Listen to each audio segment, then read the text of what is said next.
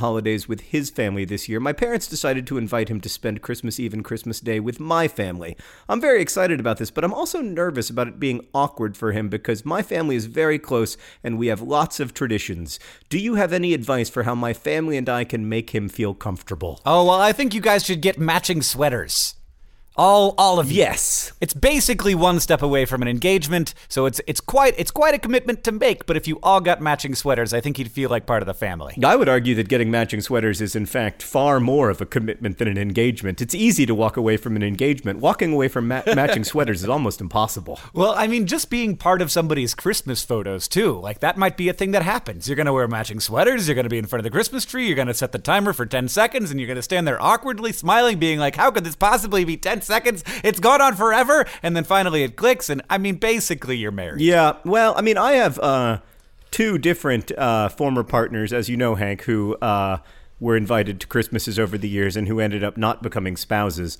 And Indeed. my main conclusion from having been on both sides of this coin, both the person who welcomes in uh, a non-married uh, partner to a or like a non-committed, long-term committed partner to a Christmas, and the person who like goes to someone else's Christmas.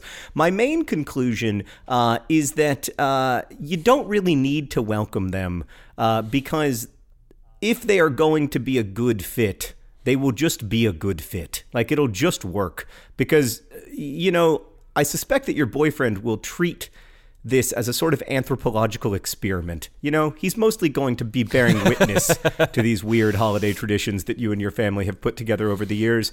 And um and there's something really fun about doing that. Like there's something fun about seeing someone you love in a completely new context. Indeed, uh, it may be awkward, but I think that uh, I think that it depends on obviously how he approaches the situation. But I think it's going to be fun. I think it's going to be a fun time, and the fact that you're uh, you're concerned about it and you're thinking about it means you probably are going to be well prepared for it. We've got another question. This one is from Kelly, who asks uh, With Lin Manuel Miranda being a 2015 MacArthur Fellow and the success of Hamilton, I was curious as to what historical figure you think might make a great musical. Hip hop has made an impact with Hamilton. Is there any genre of music you would like to see brought to the stage? Yes. So I'm going to say, I'm going to say, like, what's the historical figure and the genre of music you want to see them paired with, John? Sure. No, for me, it's definitely uh, the barbershop quartet take on the life of Genghis Khan.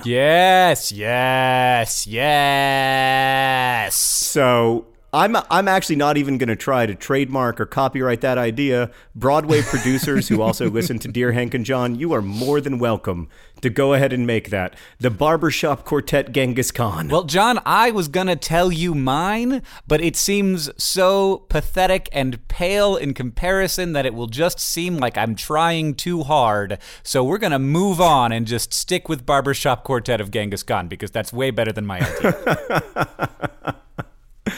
All right, I uh, I will. I, I will I will bask in the glory of my victory and ask you this question, um, which comes from Matt.